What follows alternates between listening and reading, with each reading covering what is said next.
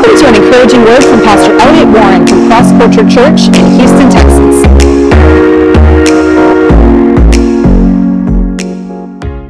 Welcome, everybody. I believe God wants to boost our faith. God wants to minister to us in such a way as to change us.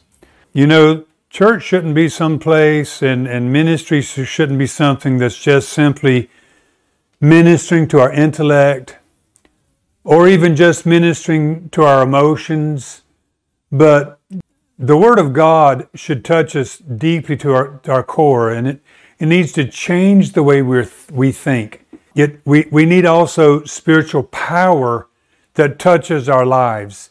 And so, you know, if the Holy Spirit isn't poured out in everything that's done, there's such a void of power. There's a void of what we need to make things happen. So without the power of God, without the ministry of the Holy Spirit, we are missing out on the very purposes of God for this hour and for this generation. If you remember, years ago, 2,000 and some years ago, the Word of God didn't really go all over the earth. I mean, it did, but it was not in a great measure. And there were a group of people that carried that word, the Jewish people. But then there was a change, and not only did Jesus rise from the dead, it was more than that. The Holy Spirit was poured out, and that was when they went into all the world, and that is when the world was changed. They had truth before. They had the intellectual knowledge of God before. They even had faith. What they didn't have was that Holy Spirit outpouring. Jesus told them, wait, don't go out and tell the message until you've had this experience. And so he had the disciples wait for that Holy Spirit experience. Why? Because that is the key to kingdom expansion. It's the power of God. I not just say that today because I want you to begin to think, you know what? It's not just about me. It's not about me doing this or that. It's about, yes, me, but it's getting God on my side. It's connecting with the Holy Spirit. It's having the power of God working in me. It's having the kingdom promises working on my behalf and me connecting with those. Now, I just want to mention to you today here as we're going that, you know, there might be some of you here who you have some pretty great problems to overcome, some issues to overcome. Maybe they're on the inside of you, stuff you're trying to deal with. Maybe they're issues in life. There's certain kinds of crazy things going on all around you that you don't understand. And I want to declare to you that all you need is faith. All you need is faith. If you will apply faith, the other things will come. Direction will come. Open doors will come. What you need to do will come. But all you need is faith to get your breakthrough started and to end up with your breakthrough. Faith, amen? Now there's this word, and it's a story that's recorded for our benefit in Mark chapter 9. So we'll read that today. It's in chapter 9 and verse 14 is where it starts. And so Jesus had just been on the Mount of Transfiguration. He just had this amazing experience. He's glowing, so to speak, with God. Remember, the disciples saw him like, whoa! What in the world's going on? It's just crazy how much glory is on Jesus. So he's coming down from this mountain.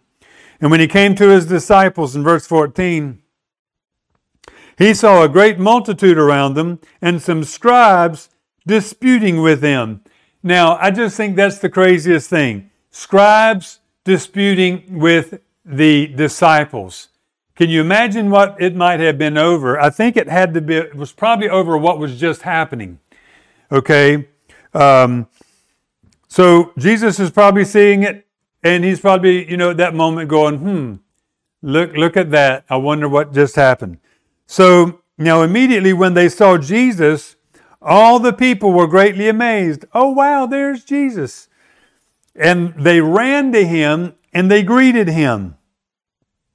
Jesus, you know, and then he asked the scribes, what are you talking to them about?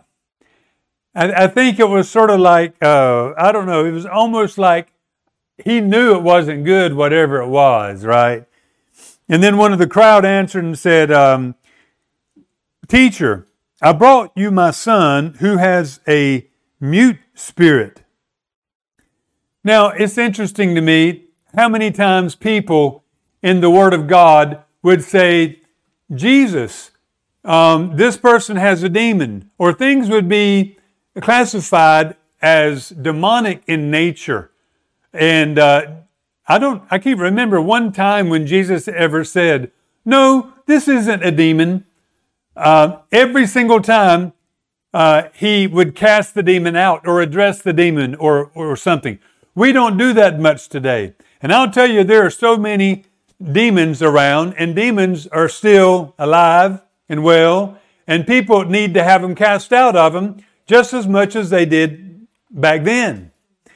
And I would just say, you know, we need to just get past this being uncomfortable with spiritual things, because it's a great hindrance to the gospel.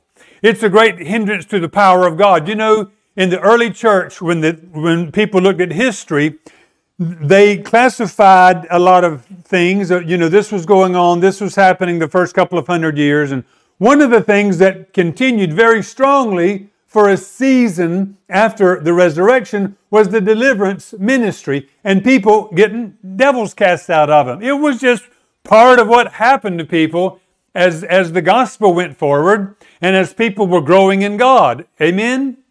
It's just part of what happened, and it still needs to happen today on a great grand scale. I was thinking of this story recently. It came to my mind. It's just so interesting to individuals. I mean, someone called me not too long ago from they're out of Houston. They don't live here, and said, "Hey, I have a relative that lives near there, and they're having the worst problems. It's got to be demonic. It's got to be demons.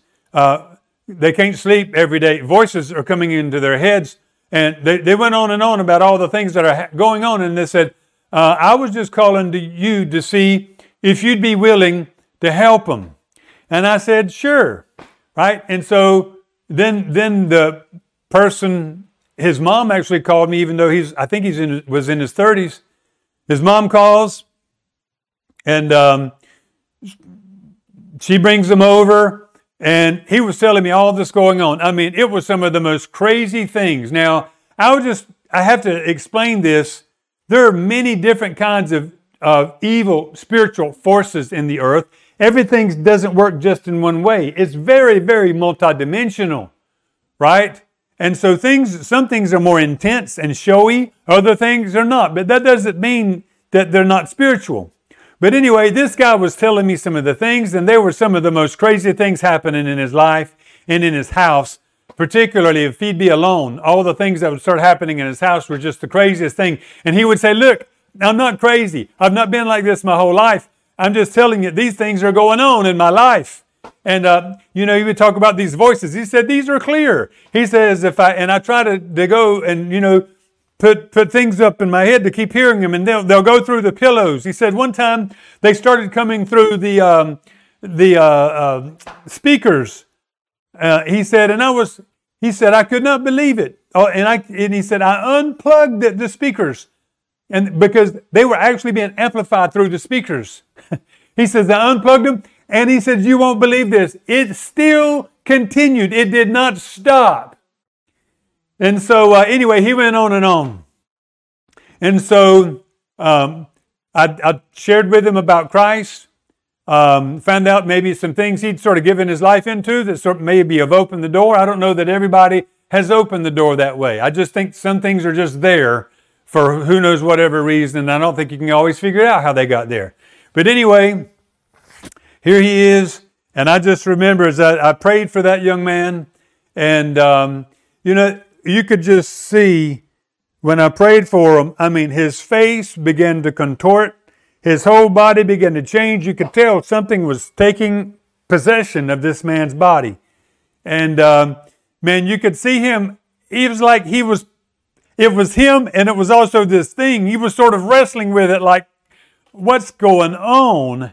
And then and then boom, the thing left him. He threw up some kind of stuff right there in my living room. Thankfully, it was in a vase he used. But then the guy's backing up and he's going, man, that I just got to sit back and process what just happened. And he was so joyful. He was so happy.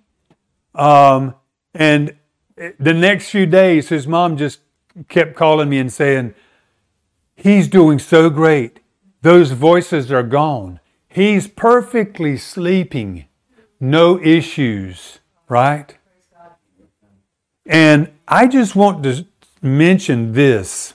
So many issues that we have today are spiritual, but we don't recognize it because the Christian world is not very spiritual anymore. The rest of the world is becoming more and more spiritual because we are spiritual beings and we sort of gravitate toward that if we are willing, right? But the Christian world is more afraid of spiritual things than the world is. Y'all see what I'm saying? And it is time for the church world to wake up, to recognize we live in a spiritual world, although we can't see it with our natural eyes. By faith, we can learn what it's like. We can read the Word of God and recognize there are spiritual things happening all around us. There are angels working. I mean, God's angels, good things happening. And we have to pray that the power of God come. That's a very real force in the earth. That is amazing. That changes these things that are working behind the scenes at such an intense level. You know what? I don't want to just be a part of a church that just has good messages. I've never desired that. I don't want to just be a part of a church that makes you feel like you're with the hip crowd and the thing that's happening. I don't want to just be a part of a church that has good little programs and can fill your mind with good intellectual little things and nice stories to make you feel good. I want to be a part of a church, a group of people who get together, who want the power of God, who understand the power of God, and they recognize we've got to have that power. Yes, we have to love each other. That's the most important thing. Without that, the power means nothing. But praise God, you've got to have the power too. Amen? What Paul say? The kingdom of God's not words. I don't want to hear their words. I don't want to hear how eloquent they are. I don't want to do that. I want to see their power because the kingdom of God does not exist in words. It doesn't exist in eloquence. It's not about all of that. It's about the power of God. And he says, and I made sure when I came that we're going to see a demonstration of what? The Holy Spirit and the power of God. Let me just say this. If you've been afraid of the things of the Holy Spirit, you need to get over that. That is something working on the inside of you that's anti-Holy Spirit. All right? You might go, oh, I'm not anti-Holy Spirit. Well, if you're afraid of the things of the Holy Spirit, something is in your flesh that needs to get broken. And I can say, when I remember when I got saved, man, I was afraid of the Holy Spirit stuff. I would always just say, pray, and I prayed all the time before I got saved, before I gave my life to the Lord. I prayed to God, and then I had this encounter with God, and the Holy Spirit came on. It's the Holy Spirit that changed my life. I think I've shared this probably not too long ago, but when I was in that meeting that day, this was a small group of people, but the power of God was there. I'd rather be in a church of 10 people than in a church of 10,000 that doesn't have the power of God there. I don't care about all the stuff they've got going on. And so I was in that little church on campus with college kids. Almost everybody there was a college kid. There's probably less than a handful of people that had graduated. And the pastor and his wife weren't in college anymore. And the minister that day wasn't, and maybe just a few others. But anyway, the guy's preaching, and somewhere along the way, my whole body starts shaking. Now, I don't know what was going on. It was uncontrollable. My whole body was shaking. And I was embarrassed about it. I was trying to make it stop. I could not make it stop. I'd never had something like that happen to me. I was on the back because I was very shy about that kind of stuff. And I knew that church was one of those Holy Ghost churches. You know, so you come in and they're there and they're worshiping. Some of them are singing in tongues. They're enjoying God. And I'm at the back going, oh my gracious, I've been taught, this, I don't know if this is good stuff going on here. But I was there and somehow there was a peace about it, and then the guy starts preaching somewhere along this message. The way I describe it now, I did not know that then. But you see, I'm a guy and I probably had who knows how many demons on the inside of me, honestly. So many issues, so many things I'd given into, crazy thoughts in my head, philosophies of this world, strongholds. And there I am sitting on the back row. This guy is preaching.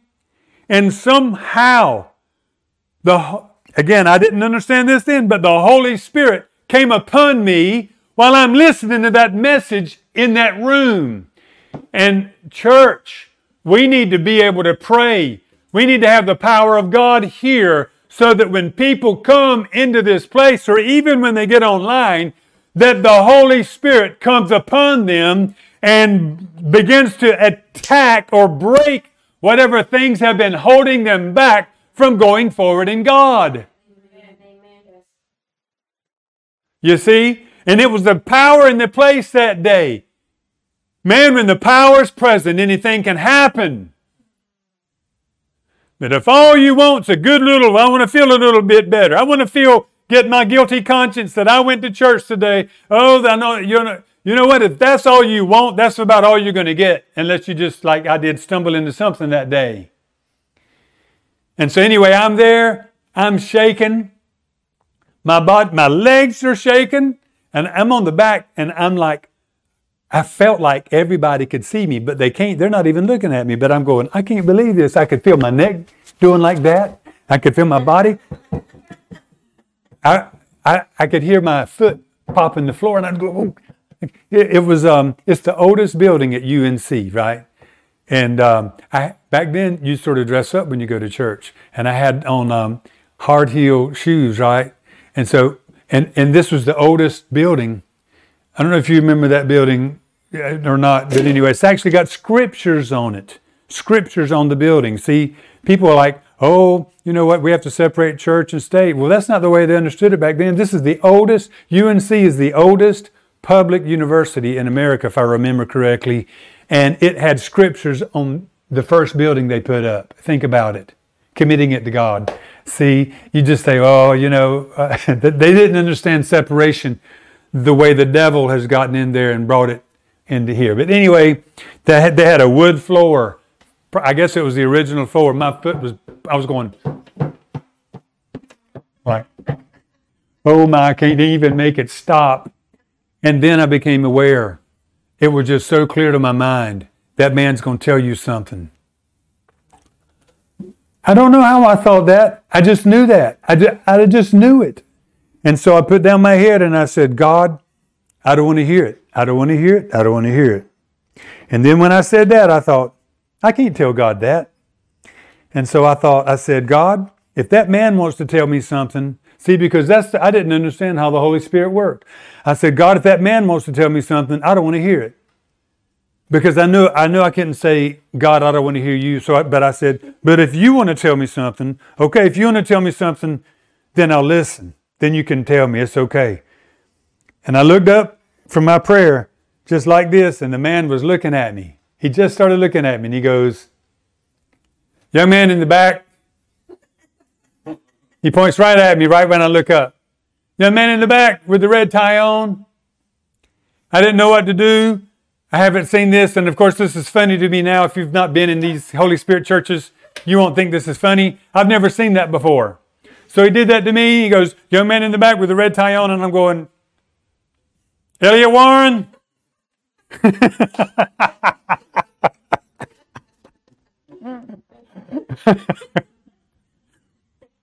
Then the guy begins to give me a word. Man, he tells me about my life, tells me about my compromise, tells me I need to repent. I mean, we don't have many people get prophetic words like that. I'm glad I got it because it was the change I needed, right? He addressed a lot of the strongholds in my life. But I was mentioning that whole story to emphasize this point. We need to have the power of the Holy Spirit in our midst. It needs to be where we are. We need to see people getting their breakthroughs. We need to see lives being changed. We need to see the power coming on people, setting them free from the things that are on the inside of them. I've been walking in darkness for so long. I've been a compromiser for so long. Man, that weekend and that day, boom, something happened that changed my life forever. Amen? Anyway, here he goes. Let's go back to where we were. I brought my son who has a mute spirit. He's got a demon. Amen.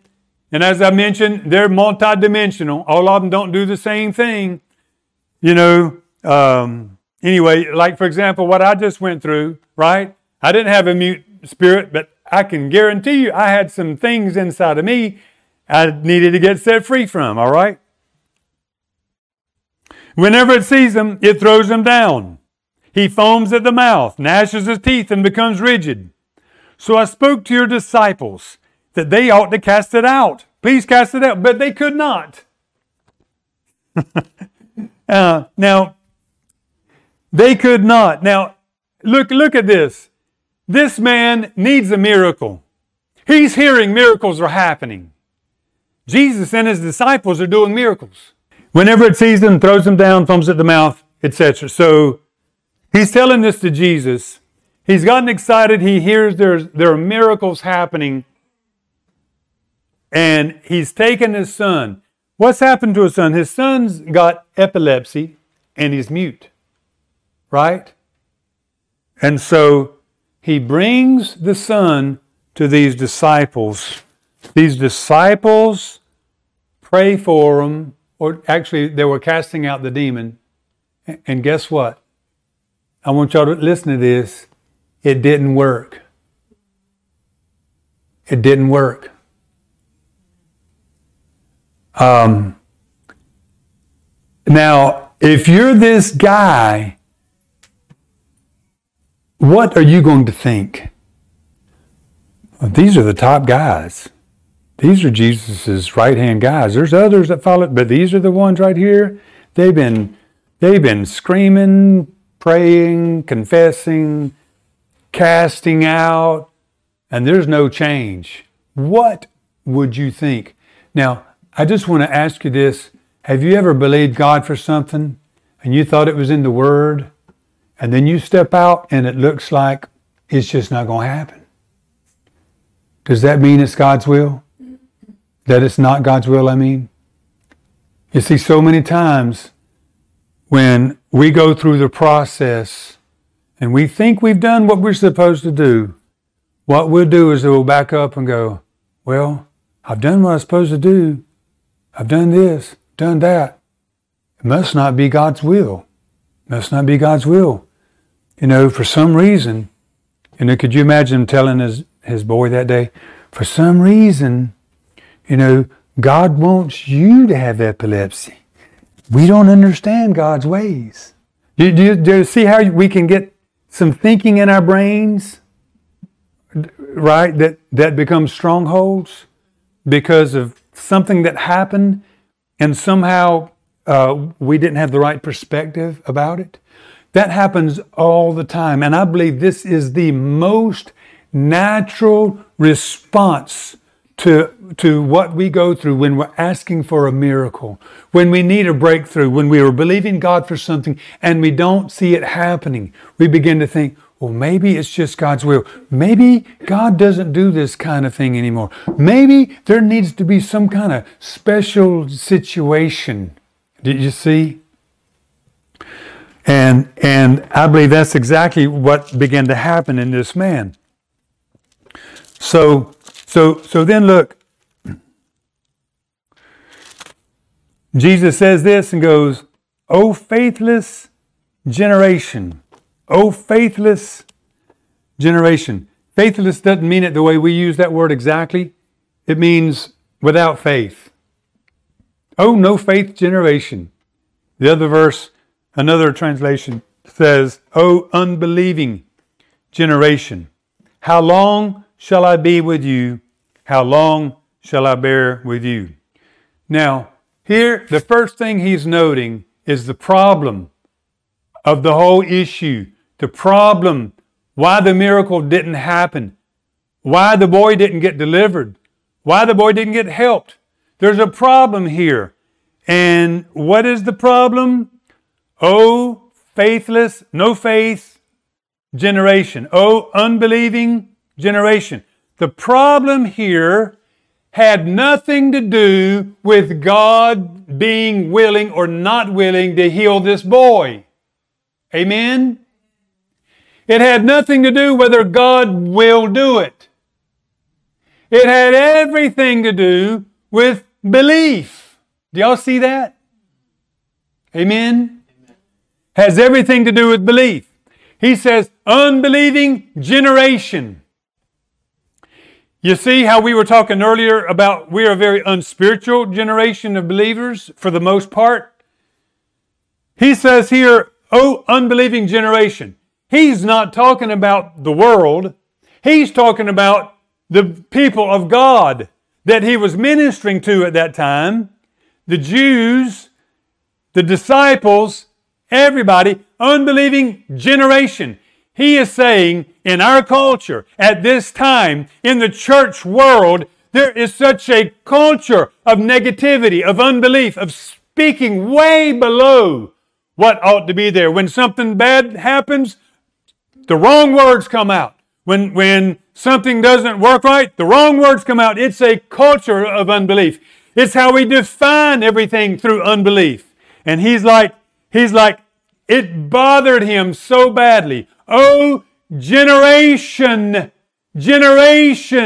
this group in this hour, this culture that's in the church that is full of unbelief. It's permeating everything all the time, you see. Now, I want you to think about this. Who had unbelief? We'll see in a minute this man did, but the disciples did too, because later, and if you can look in Matthew later and read the story, you'll see it there. The disciples go, Jesus, how is it that you cast that devil out and we couldn't? And he said to them, because your faith is so little. That's exactly what he said to them, isn't it? Oh, really? Man, we were starting to think it's because you didn't want that demon to come out. No, he says, because your faith is so little. And what does he tell this man right here? Anyway, look in verse 20. They brought this man to him, to Jesus, and when he saw him.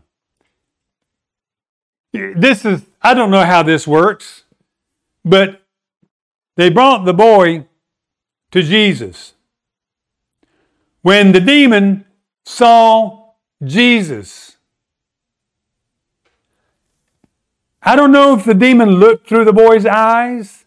I don't know if he could just see everywhere and the demon can turn around inside the boy and look around. I don't know how that works. But when the boy was close to Jesus, I believe he looked and I believe the demon saw Jesus through the boy's eyes. That's what I think happened. I don't know. But when it says, when he saw him, immediately the spirit convulsed him. And he fell to the ground and wallowed, foaming at the mouth. That's like me shaking in church that day, maybe. I don't know. But you see, Jesus comes, the guy that sees him, he's just come off the Mount of Transfiguration with the glory of God all over his life, by the way. And this demon's like, oh no. I'm telling you, we got to have the presence of God back in the house again. Amen. He just gets near this presence and the presence of Jesus, the presence of God. And the thing begins to convulse. He's having a fit. He's having a fit. Exactly. That's actually what we call it. So he falls on the ground. and wallowed, foaming at the mouth.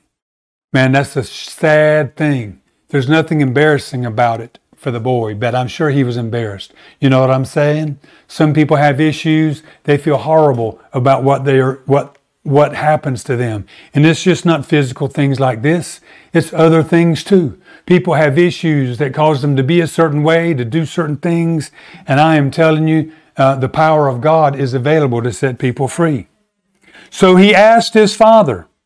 Jesus asked this boy's father, how long has this been happening to him? And the man goes, from childhood.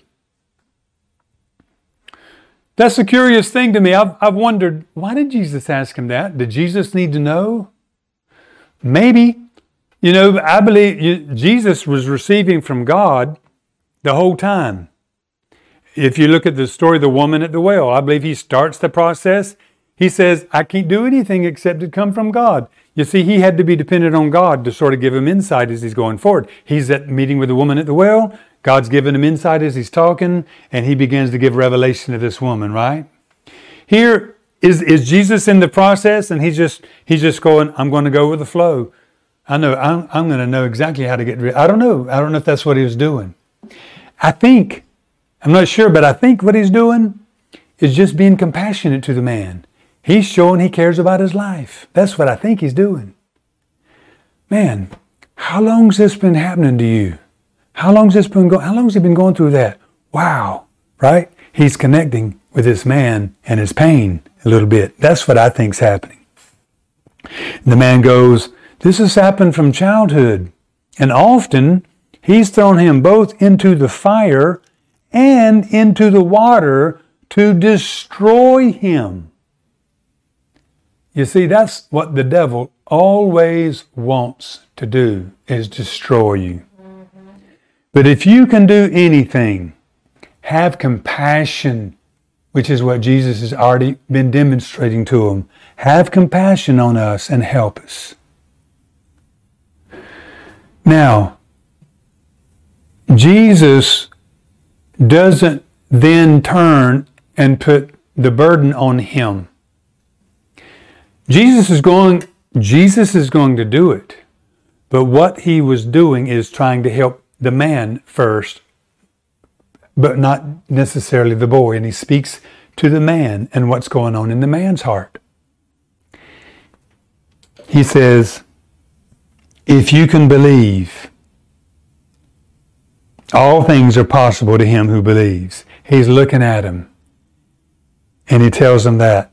You see, and when Jesus looks at the man and says, if you can believe, all things are possible. It was such a statement. I believe it pierced the man's heart. And when Jesus said that, it's clear to this man, his issue. And he says immediately, boom, it hit him right in the right place. Man, is that not amazing how that word hit him in the right place? That's exactly what the man needed to hear. Do y'all see what I'm saying? How many times Jesus could have given a philosophical answer? He just looks at this man. If you can believe, all things are possible. See, the man's, can you do this? Jesus could have said, oh, sure I can. But that wasn't the need. And that wasn't, that's not what needs to happen. Jesus, by the Holy Spirit, looks at this man, gives him a word from God. Boom! Hits the man straight in his heart. Oh! Immediately he cried out. Let me back up to what I was saying earlier. You see, what does the Bible say happens in a church that's filled with the power of God? Everybody's prophesying. The secrets of men's hearts will be made open to them. And they'll go, oh, God's here. God's in this place. Do y'all see that just happen to this man? This man got a prophetic word. I'm calling it a prophetic word because really it was an inspired word, which is what I believe that the Bible says we're supposed to have in the church. Amen?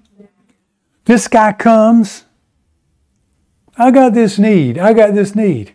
Here's what you really need. In other words, he comes with a word from God, cuts through all that stuff, and immediately, boom, just like that, he's got an encounter with God himself. It's right in here, and it's boom. Oh, I've been working with these guys this whole time. I mean, oh my. And then he cries out because he sees the issue in him. So what Jesus said, what can you do? Can you do this? He's asking Jesus, and Jesus goes, can you do this? It's available to all who will believe. He brought it back to that guy. And then this guy goes, it says, immediately he cried out and said with tears. I mean, think about that. It's so real to this man. He says with tears, Lord, I believe. Help my unbelief. Wow. We'll get back into that in a minute. And Jesus saw that the people, when Jesus saw that the people came running together, he rebuked the unclean spirit, saying to it, deaf and dumb spirit, I command you, come out of him and enter him no more. Now, we don't know this, but I believe when the man saw his unbelief, it cleansed him of it. In other words, he realized that was wrong. He's like, oh my. I see that. I see it now, God. I see it. I believe, but I also, I believe it cleansed him of it. But in any event, here it is. Jesus rebukes the demon. Deaf and dumb spirit, come out of him. The spirit cried out, convulsed him greatly, and came out of him. And he became as one dead, so that many said, oh, look, he's dead. I mean, that thing was so in his body. I mean, think about this. He didn't have control over his body for that moment. Do y'all see that? Now, I want to say this because a lot of people need help. People think because they have certain kind of drives and emotions and certain thoughts that come to their mind strongly, they think that's them. And so you have a lot of people today going around trying to find their identity. So something will put drives and desires in their flesh. Maybe they open the door. Maybe somebody will say, oh, maybe even though you're a man, maybe you're made to sleep with men. Maybe you're beyond that. Maybe you're supposed, this is how crazy our world is. Maybe you're supposed to be a man that sleeps with a man. Or maybe you're actually supposed to change and be a woman. I mean, it's really ridiculous, and it's going to keep getting darker. As bad and crazy as this world is right now, it'll keep getting darker when you think it can't until the light comes on. So, you see, people have drives, spirits, things forcing their minds, their actions, their thoughts, their emotions in certain directions, and they begin to think, well, what's wrong with me? Or is this me? Am I this? Am I that? Am I supposed to be with that kind of person in life? And then they become more and more confused, go down a deeper hole of trying to figure out who they are, making worse and worse decisions, and there's never going to be the end of the tunnel going there. You see what I mean? Well, it wasn't too long ago that, people from certain backgrounds of I would just say, where the enemies just come in, right? In certain areas, they begin to just say, well, this is who we are, and we just want our rights. But it's not about that. There's something deep on the inside that wants to be validated, that wants others to say, yes, that's right. That's who you are. That's a good thing.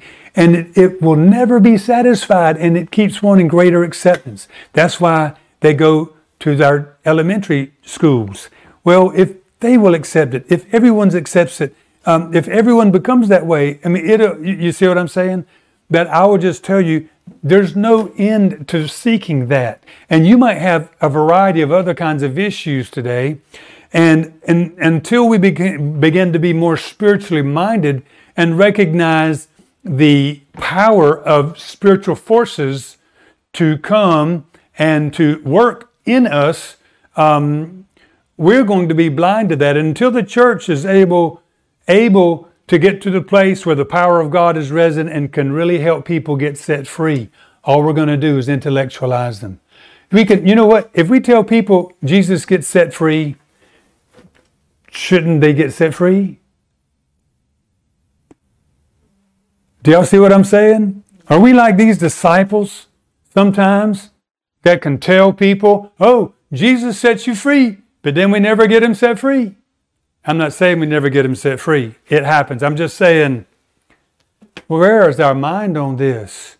And church, where are we on this? You know, that time when Jesus says, they said, Jesus, why couldn't we cast it out? And Jesus said, because your little faith. And then what'd he say? But this kind only goes out through prayer and fasting. Oh, you mean we're supposed to pray and fast to get the devil out?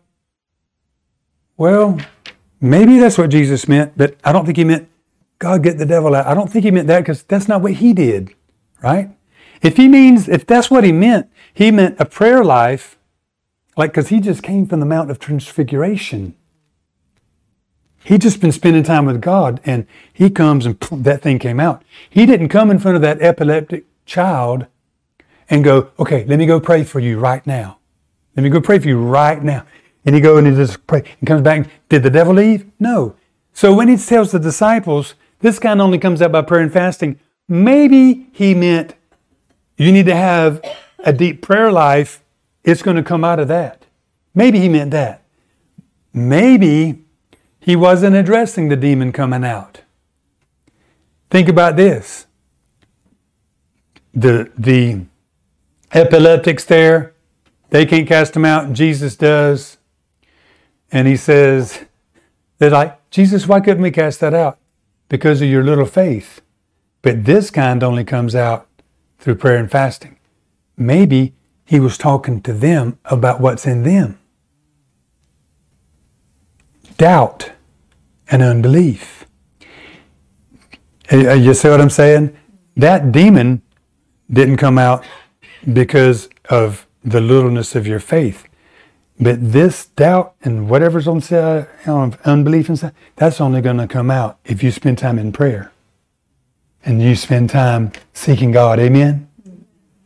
But I just would say, church, we can't just show up, not spend time with God, not seek His face, not be pulling on the power of God to be in our lives every day, not be pulling on the power of God to be in our church.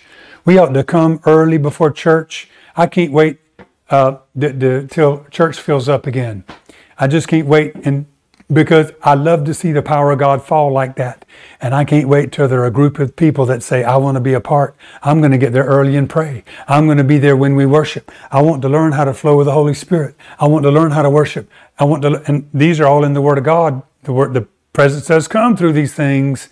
And we can make that happen. I'm just saying here, you've got to have a vision for that. You've got to begin to desire it.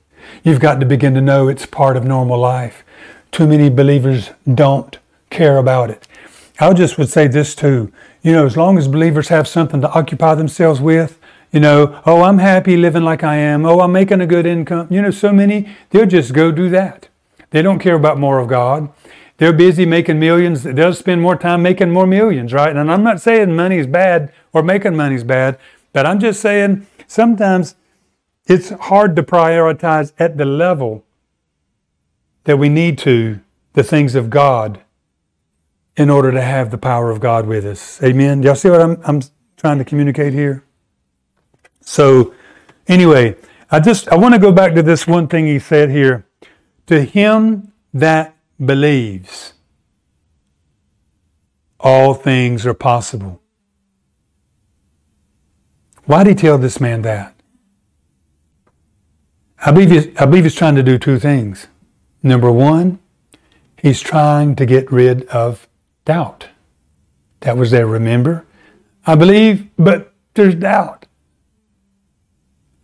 And he says, all things are possible.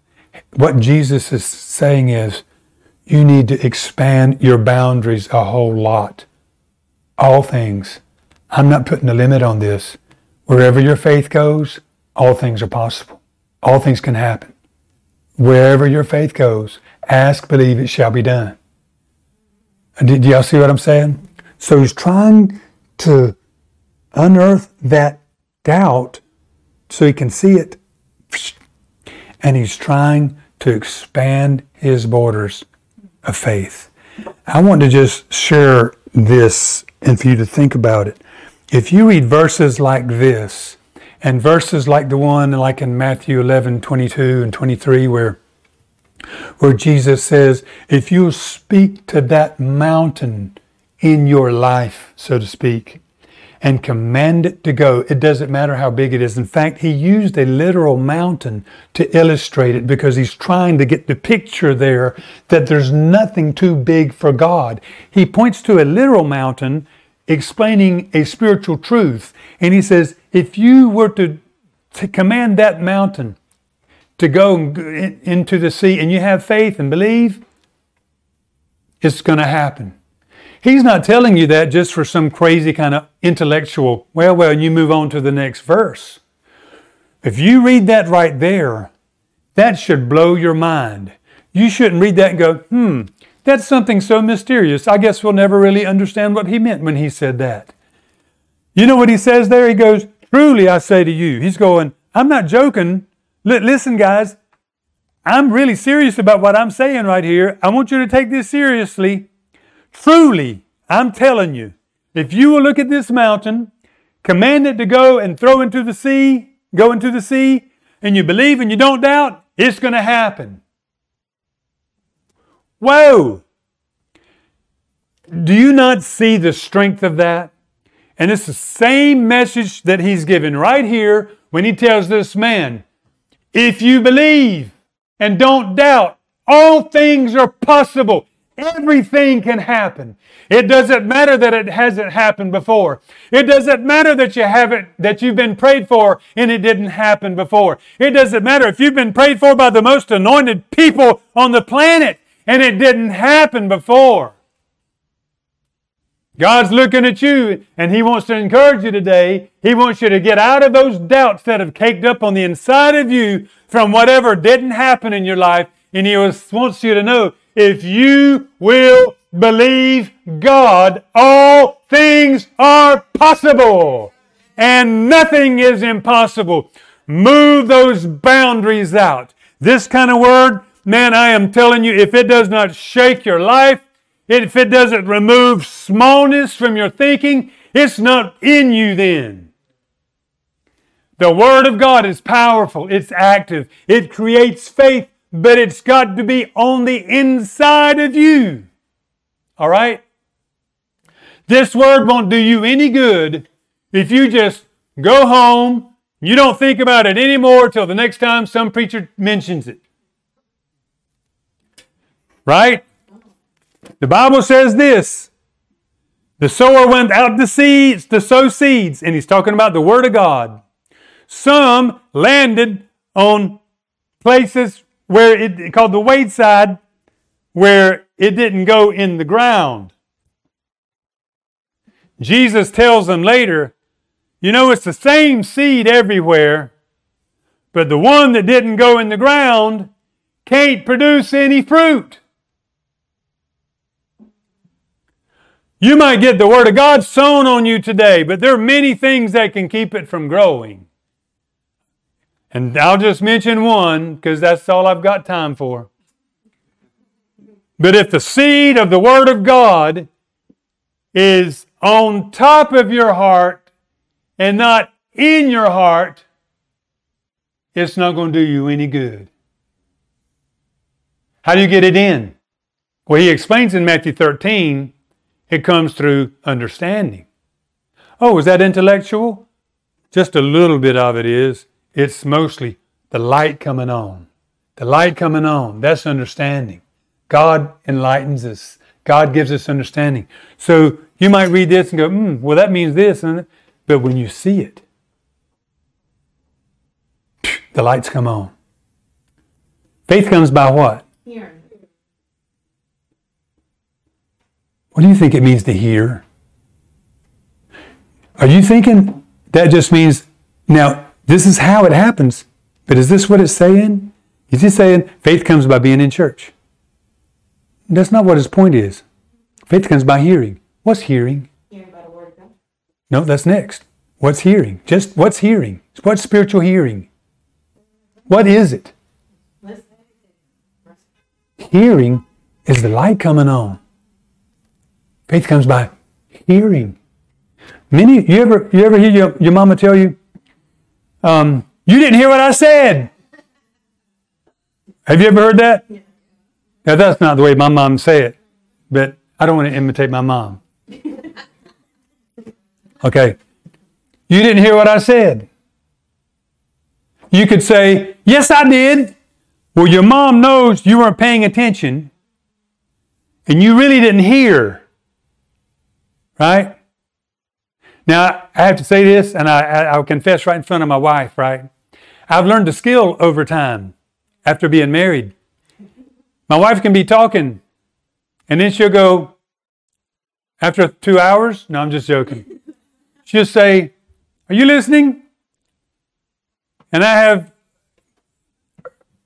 developed the capacity to recall about the last 20 seconds.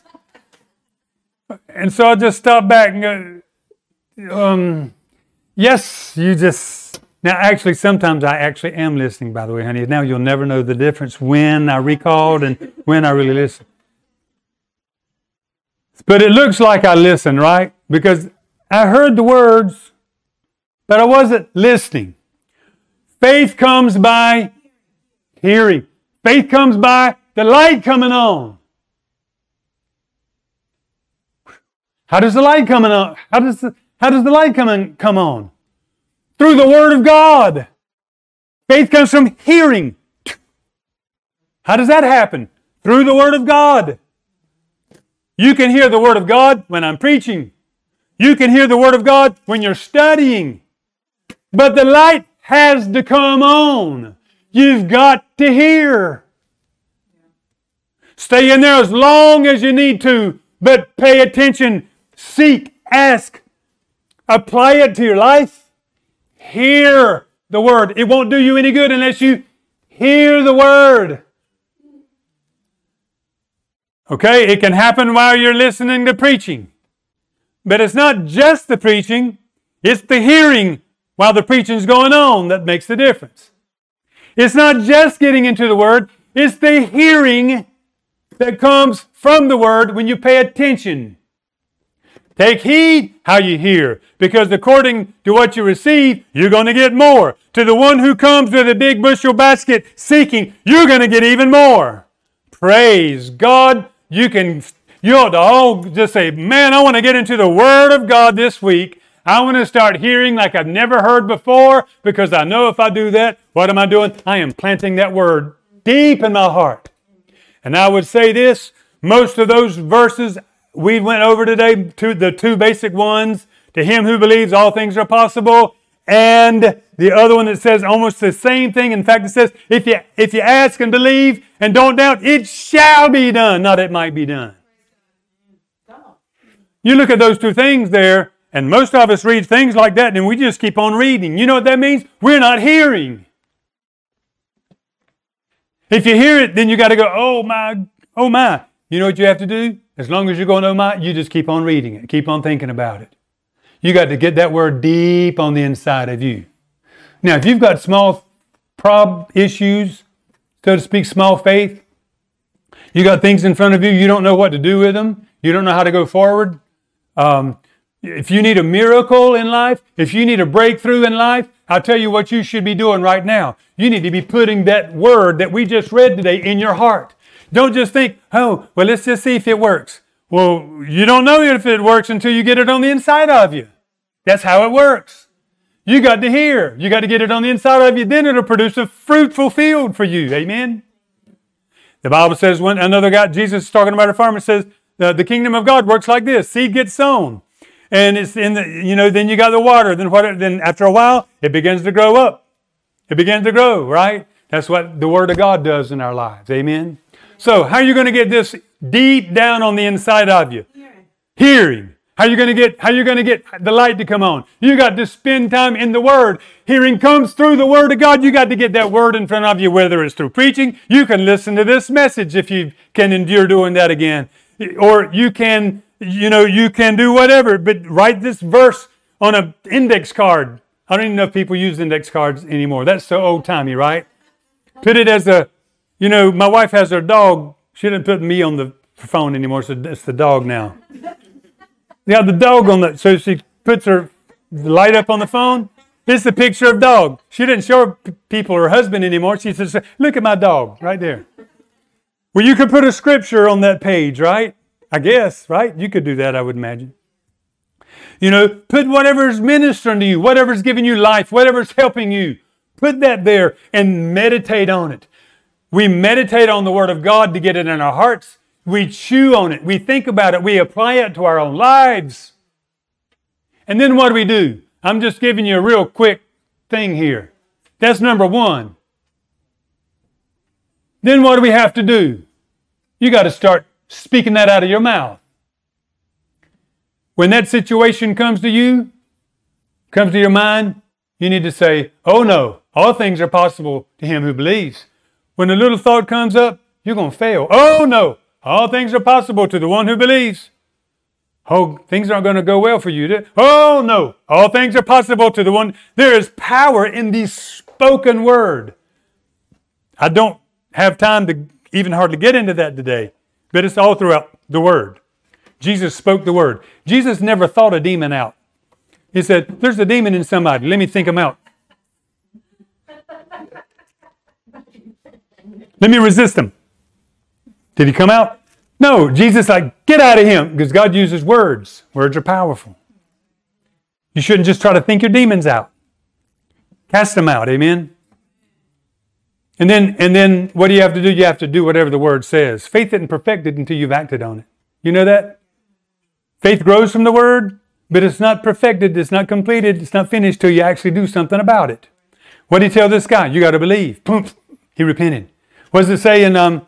What does it say in Matthew 11? Man, it's the most powerful thing. Speak to your mountain. What? Speak to your mountain. We'll talk more about this later. But do you speak to your mountain? And if you don't, why not? If you don't speak to your mountain, why don't you?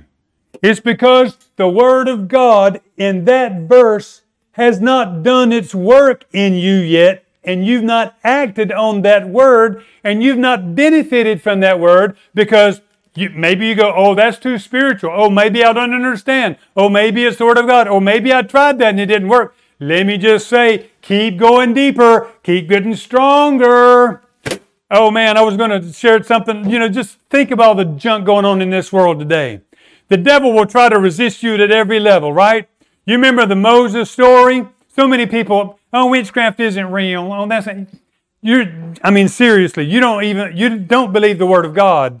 It's so irritating. I saw this lady talking the other day, and she was in witchcraft, and she was just telling, you know, she got out of that, and she's exposing it, talking about all the demonic stuff that was happening.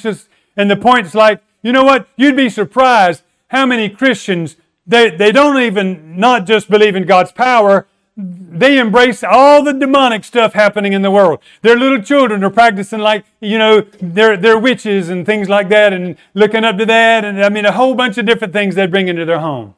It's the craziest thing. She said it's just super crazy. But what I just want to say is there is a powerful work of God through the Holy Spirit. The devil does have power, but you've got more power. That's why God says, I've given you power over all the power of the devil. If you don't walk in power, you don't have power over all the power. You need power to be over the things of the devil. Do you see what I'm saying? You just walking around feeling like you don't need the Holy Spirit and you don't need the Word of God and you don't need this supernatural stuff happening in your life. You're just putting your head in the sand. I'm just asking you to wake up. Man, I got so many things just I'd like to share, but why don't we stop right here? But I want to pray for you first. And I want to pray that whoever is dealing with some spiritual things, maybe you've been thinking it's natural. Maybe you think, well, that's me. Maybe, you know, who knows what kind of thinking you might be having pertaining to those things. I'm going to pray right now, and I'm going to ask God to do something special for you. I'm going to ask Him to begin highlighting those things. I'm going to ask God to begin doing some things where you begin to recognize, wait a second, this is something spiritual going on. Your mind begins to be open to it. For those of you that are believers, some of you believers, you need to, I'm telling you, I've had deliverance when I've been a believer too. Some of you need some of that happening in your Christianity as well. But there's others of you here, you're like, I want to start using this faith. I want to start rising up to the next level. I don't want to say it can't be done. Instead, I'm going to go the other direction. And I'm going to say, I've been trying for this, but God's saying, not only this, but that's available. I'm going to open my borders of faith today, and I'm going to press into those words, and I'm going to see faith arise in me. And when I speak a word, it shall be done because I'm walking with God and I'm filled with the Word of God. Man, I just love that. Didn't Jesus say, get this Word in you? He says, if you get the Word in you, and how'd you get it? Remember, you got to hear. If you get this Word in you and it's living in you, ask what you will and it shall be done. Ask what you will and it shall be done. Man, there's so many good promises in the Word. They've just got to come alive to us again through hearing. Amen. Well, Lord, we want to thank you today for the eternal Word of God. Lord, it benefits some, it doesn't benefit others, but it's the same Word of God. And Lord, today we say, Lord, we receive the Word of God today, but not only that, Lord, we want this Word to grow in us. We want it to go deep.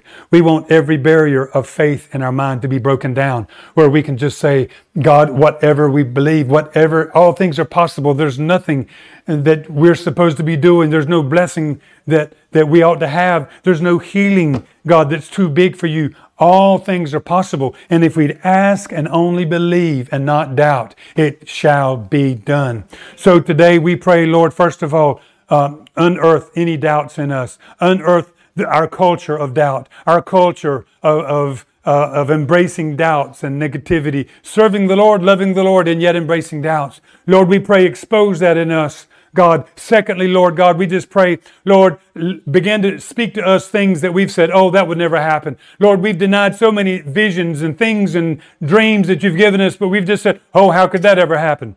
God, today we just say, we believe, oh God, it doesn't matter what's happened last year. It doesn't matter what's happened our whole life. We just say, we believe, we believe, we believe, according to your word, oh God.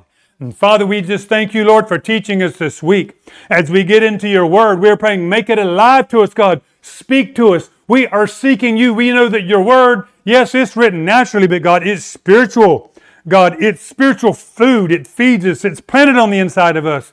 God, we pray, let the word of God grow on the inside of this week. And as we meditate on this word, as we chew on it morning, noon, and night, and we remember all things are possible. As we remember, if we can speak to that mountain, if we'll speak to it and believe, it'll move out of our way. Every demonic thing in our way will move if we will just speak to it and believe. And God, we thank you. You never ask us to do something we can't do. You're the one who perfects our faith. All we've got to do is go forward and you'll perfect our faith. All we have to do is go forward and you'll help us remove the doubts.